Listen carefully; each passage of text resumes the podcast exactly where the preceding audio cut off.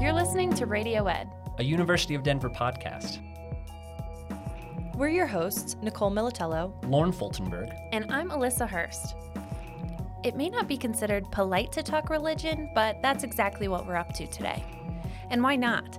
Religion is emotional, it's political, and it inevitably shapes so much of what's happening in the world today. Now, tensions between tradition and progress are running high, and that's particularly evident when you take a look at the United Methodist Church, where more traditionalist members are considering breaking away over same sex marriage and the acceptance of LGBTQ clergy. Methodism is the second largest Protestant denomination in the country and has millions of members across the globe. With influence like that, this is bound to be a fascinating story. But it also has real consequences for Methodists and beyond. I spoke with religious studies professor Gregory Robbins, who shared details of the potential split and what it might really mean for the state of religion in the U.S. So, can you start by telling me a little bit about the Methodist denomination in general and, and what's unique to it here in the U.S.? Methodism came to the United States in the 18th century and uh, founded by uh, John Wesley. Uh, it was a reform movement uh, within Anglicanism in uh, the 18th century. It is a movement that is characterized by hope and uh, this idea of God's grace that that comes before uh, conversion, but uh, a unique emphasis uh, within Methodism is this idea of the possibility of uh, the sanctification of life, uh, sanctifying grace, uh, a gift which brings holiness to the individual's life. It is um, also a denomination that is characterized by its interest in social justice.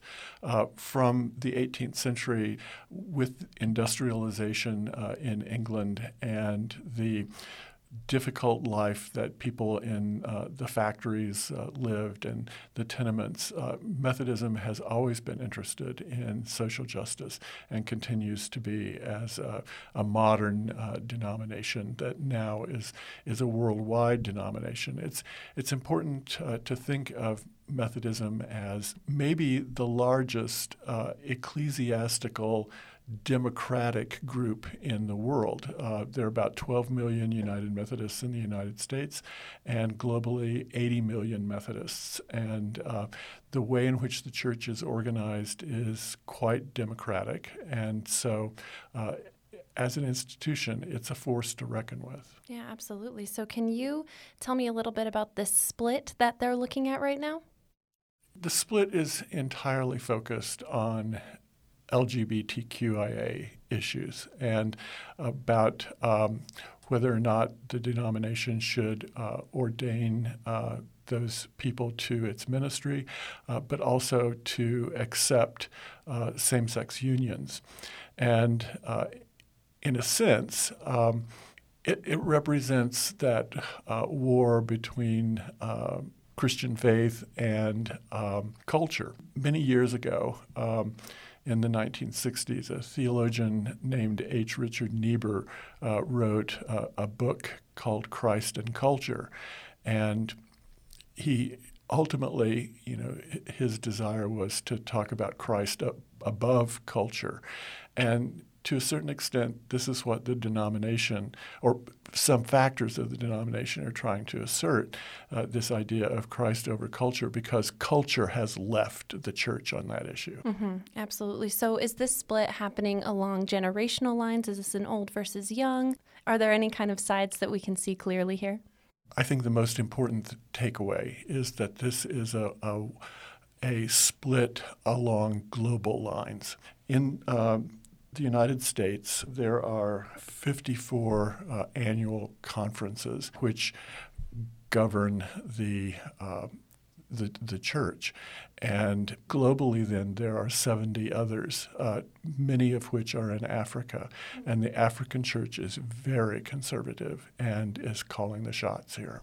However, I also point out that when I, you know, poll students in my classes, and I'm, you know, a professor in the Department of Religious Studies, and I teach Christianity and I teach New Testament, the, the scriptures of Christianity, it's clear to me that uh, among the, the kids in my class, probably 30% of them are not affiliated with the church at all, but 100% of them are behind their LGBTQIA brothers and sisters. That the church has lost that battle hmm. among young people. Interesting. So what would the logistics of this split look like? Is there money involved? What would happen on the ground level in these in these community churches? Well, what happens is you have these uh, conferences, uh, and every conference will be asked to take a vote. And the, the vote requires uh, 57% uh, approval for a conference either to stay with the, the United Methodist Church or to join what will be a new traditionalist body. And then individual churches, okay, so let's say uh, a convention voted 57% or 63%, um, 75% to stay mm-hmm. with the United Methodist Church and not join the traditionalist uh, group.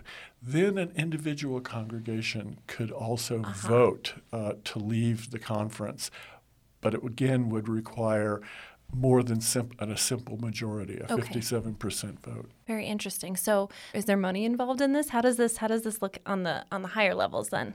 Well, what it's going to mean for the United Methodist Church ultimately is that this is a denomination that considers itself connectional. Uh, that is, that, that no congregation is a congregation on its own. It's connected to other congregations in uh, the region and ju- jurisdiction and annual conference. And so it means that congregations will be be more individual. Mm-hmm. Uh, probably the the hardest decisions to be made are going to be have to do with clergy pension funds. Uh-huh.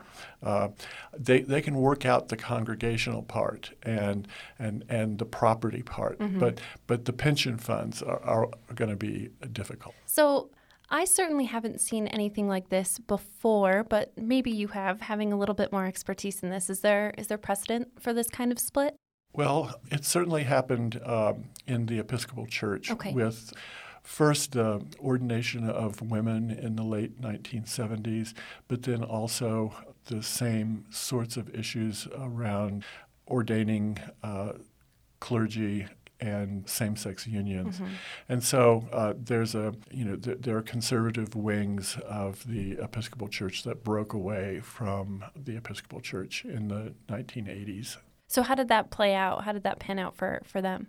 Well, I mean, it, it meant uh, lost membership. It mm-hmm. meant uh, hard feelings, uh, but ultimately, um, it's worked out okay. So, do you think that will be the case here? Is this a risky move for the Methodist Church, or is this something that could make it stronger? I don't think it's a risky move. Okay. Um, I think I think it's um, I think it's pretty much inevitable, mm-hmm. Um, and it will be difficult at the beginning, but I think uh, both groups will be happier in the end. Sure. So, how contentious is this looking right now? Are they seeing it more as a divorce or like a Gwyneth Paltrow conscious uncoupling? Well, the, the way I've seen it, um, and I was recently at a, a, conference at the Iliff School of Theology, mm-hmm. and they had a panel, and it's just it has promoted uh, very thoughtful conversations within congregations where they're being uh, quite open about where where they are and, and where they might be going, and I think that's that, that's a good thing. It's not it's not simply being controlled by the clergy or, or by the bishops, but by thoughtful people within the congregation. Sure, that definitely seems like a, a positive source of conversation. Um, so I have this quote that I read in the New York Times that really stuck with me um, in an article about this split. It says, We tried to look for ways that we could gracefully live together with all our differences. It just didn't look like that was even possible anymore. So I'm curious if this split will likely end this pain and the problems that they're having, or if it will help them move forward. And you talked about this a little bit in your last answer, but. I think it will um, ease the, the pain, but uh, I want to come back to a point that I made earlier sure. that um, this this has to do with international differences, Yeah. global differences, and not not simply dividing young between old or southern between northern in, in the United States. Uh, It's a much larger issue, and and what what's dictating uh, the stance in particularly in Africa in the global South, uh, for example, is the the power of Islam over and against Christianity, and the idea of how Christians uh, in the in the global South uh, are not seen as giving into uh, American liberalism uh, and lose and losing uh, an authentic voice um, against uh, a, a religious tradition that is fiercely uh, anti-LGBTQIA. Very interesting. So, here in the U.S., what does it look like? Do you think the United States Methodist will probably fall into this more liberal view versus the traditional denomination that looks like it's going to split off? I think that's right. Okay. So, I'm curious what the younger generation's role in this. Are they turning away from the church? Are they leading this charge in the U.S.? Um, are they working to reform the church? What, what kind of role are they taking? So I think um, I'm pretty confident in saying that about uh, a third of, of younger folks have left uh, religious traditions. Interesting. And um, they're interested in religion as an important phenomenon, that, that they need to understand religion and the role that religion plays in the modern world. It's a, it's a key part of the puzzle for understanding uh, the modern world. So they're, they're not disinterested about religion, it's just that they don't find themselves uh, practicing uh, p- a particular religion. Some of them have left more traditional denominations uh, to uh, join non-denominational churches, community churches, churches that that often uh, have uh, lively pop music and uh, and a, a, different, less formal style of worship. And yet, I also find that students can be very critical of those non-denominational churches as well, because they want them to be authentic. Mm-hmm. Uh, they they want them to to really be concerned about the people who are going there and not just about numbers. And they really are suspicious of religious traditions that have wedded themselves to capitalism. Hmm. Uh, so there's a kind of anti capitalist, uh, anti materialist. Uh, they despise religious traditions that are constantly talking about money and about numbers and uh, about market share. Very interesting. So, as you mentioned, there's kind of this decline in general in terms of churchgoership. Since 1948, that's been on a steady decline, and now only 50% of Americans are reporting that they regularly go to church or belong to a religion. Um, so, what do you think is behind that decline on the broader scale? Well, I think it's simply following uh, the secularism that uh, affected Europe, you know, 40, 50 years ago, and we're just catching up to the secularism. But, you know, modern life offers many alternatives now on Sunday. and, uh, you know, that families that have spent the whole week uh, hauling kids to soccer lessons and hockey games and music lessons and whatever are, are just exhausted by the by the time Sunday comes around, and there are lots of alternatives. Sure. So I want to go back to the Methodist Church for a second um, and just ask, what will congregations gain or lose from a split like this? Like down on the ground level in these little community churches, what what is happening to them because of this split, positive or negative? Well, again, you know, if you talk to, to Methodists, serious uh, Methodists, mm-hmm. one of the things they cherish about the, the, denomination is this idea of connectionalism. What will happen, and really what has happened in Christianity uh, throughout America, it's, it happens to Jewish synagogues. It ha- happens to uh, Islamic mosques. That to be in America means that your polity becomes more congregational. Mm-hmm. And by that, I mean that, that the decisions are made in the individual parish and the individual congregation. I wonder then if you won't have more individual statements uh, or individual input about sure about who the who the pastor is, the declining uh, maybe authority of uh, the bishop, and of course it will depend on whether you stay with the the regular United Methodist system, uh, the progressive mm-hmm. United Methodist system, and the traditionalist uh, United Methodist. Um, alternative. Sure, sure. So, one thing we've talked about in the past is that there are already LGBTQ clergy members in the Methodist Church. So, if they're voting on whether or not that's okay right now, how are there already these people working?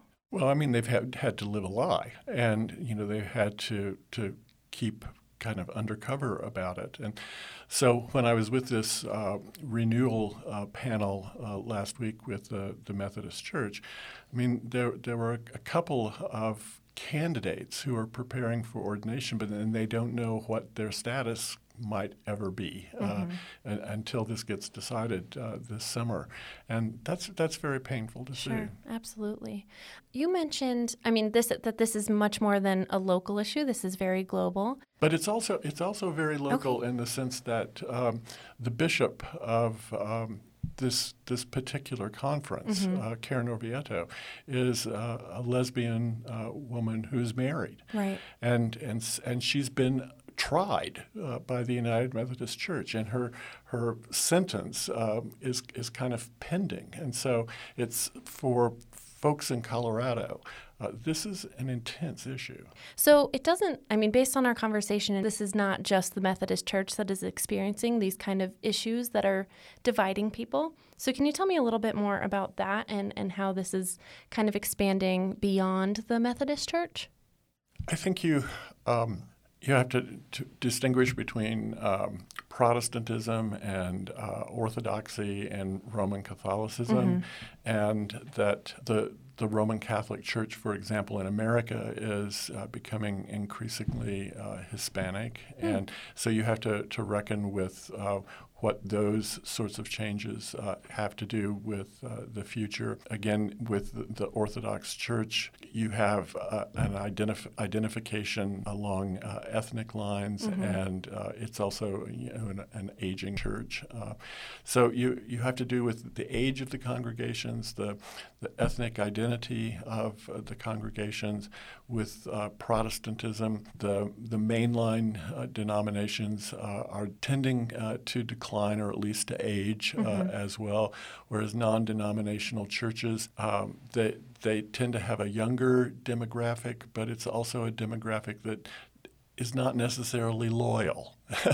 that they don't stick with the, the non-denominational church. You know, sometimes people attend because that's it's close by in the neighborhood. Mm-hmm. Uh, but then if they move to a different neighborhood, there's no loyalty. So with the Catholic Church, we're we're seeing kind of this split with this current pope who seems to have a little bit more progressive ideas and the the former pope who is still alive and still kind of outspoken about his ideas. So how is this looking in the catholic church specifically? Or how is that playing out?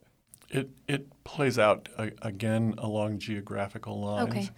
Uh, so the, the church in, in South America, of course, would be wildly favorable uh, to Francis. Uh, the church in Africa is, mm-hmm. is much more conservative. Are those lessons that we can apply to the split here with the Methodist Church as well? I don't know. Um, I'll go back uh, to the point I made um, about uh, Christ and culture and the, the Niebuhr book, and mm-hmm. in the sense that um, it, it, strikes me that the United Methodist Church, whether it had taken the, the conservative stance or the progressive stance, uh, could have uh, taken a prophetic stance. But as, as the case is now, culture has marched on. Mm-hmm. And so now, it, whatever decision they make seems regressive or absurd. So that's kind of one of the central tensions here with with religion today is this balancing of modern day culture and as you mentioned social justice and these these issues that people are very fired up about with the traditions that come with being part of a church. So how can a church effectively balance that? Can you solve the problem of religion right now? I don't think so. Um, I think to be clear minded about um, where you stand vis-a-vis culture and uh, and how you plan to uh, engage uh, cultural ch- changes and what what ditch is worth dying in. Are there any churches out there or even small clergies that you've seen that are handling these kind of changes really well or in a way that you you see and admire? I think I think the Episcopal Church has done uh, a fairly good job of addressing these uh, issues.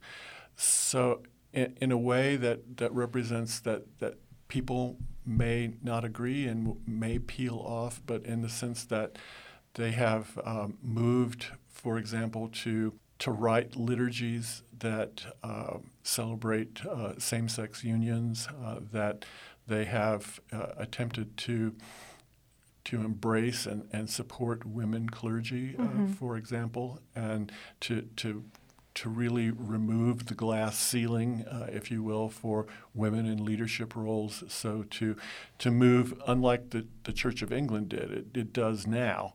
Um, ordain women bishops. But mm-hmm. but uh, from from the beginning, the Episcopal Church said that if we're going to ordain women, we're also going to allow women to be bishops. Mm-hmm. And so, for example, here in Colorado. Um, the bishop of the Episcopal Church in Colorado is not only a woman, but she's an African American woman, mm-hmm. and and so you you see that uh, once the decision was made, you make the decision fully and all of the implications that go with it. Sure. If you if you uh, agree to uh, ordain uh, LGBTQIA people to to ministry, uh, if you uh, agree to bless uh, their unions, then then you do it fully and consciously and by changing the liturgy, liturgies, for example, to reflect those sure. sorts of decisions. So, obviously, the issue here that's dividing the church is same sex marriage, and as you mentioned, LGBTQIA clergy members and ordaining them. Um, are there any social issues that you see coming down the pipeline that are ca- stirring up these same sort of conversations in, in other denominations? I don't think so. So this is the the hot button topic of I think it's today. It's the hot button topic. So are other are other denominations going to have to grapple with this in the coming years? Most of them have already. That's that's why it's in so many ways, uh, the United Methodist Church has been uh, a progressive voice uh, in this uh, country and uh, really on top of uh, social issues. And so, f- for them to be kind of the last in the pack on this this issue seems unusual. But then, I suppose denominations addressing issues about climate mm. change and about homelessness, um, but particularly about climate change. One of the one of the interesting things is that uh, among conservative denominations, uh, conservative Protestant denominations in the United States, evangelical uh, denominations, you find them increasingly engaging in climate change, and that has has caused some friction, uh, as you as you might imagine, sure. because um, certainly, uh, you know the the current president is a climate change denier, and, and his base is mostly in the denial uh, phase of climate change, but not among young people. That brings up an interesting point of the relationship between politics and religion. So I'm curious how that is shaping either this split or the tensions in the various churches right now. Well, certainly, you know, the conservative Protestant denominations, uh, evangel- often referred to as evangelical, mm-hmm. um, but uh, conservative Protestant denominations are are ones that have not and do not accept ordination or blessing of same-sex marriages, and and they won't.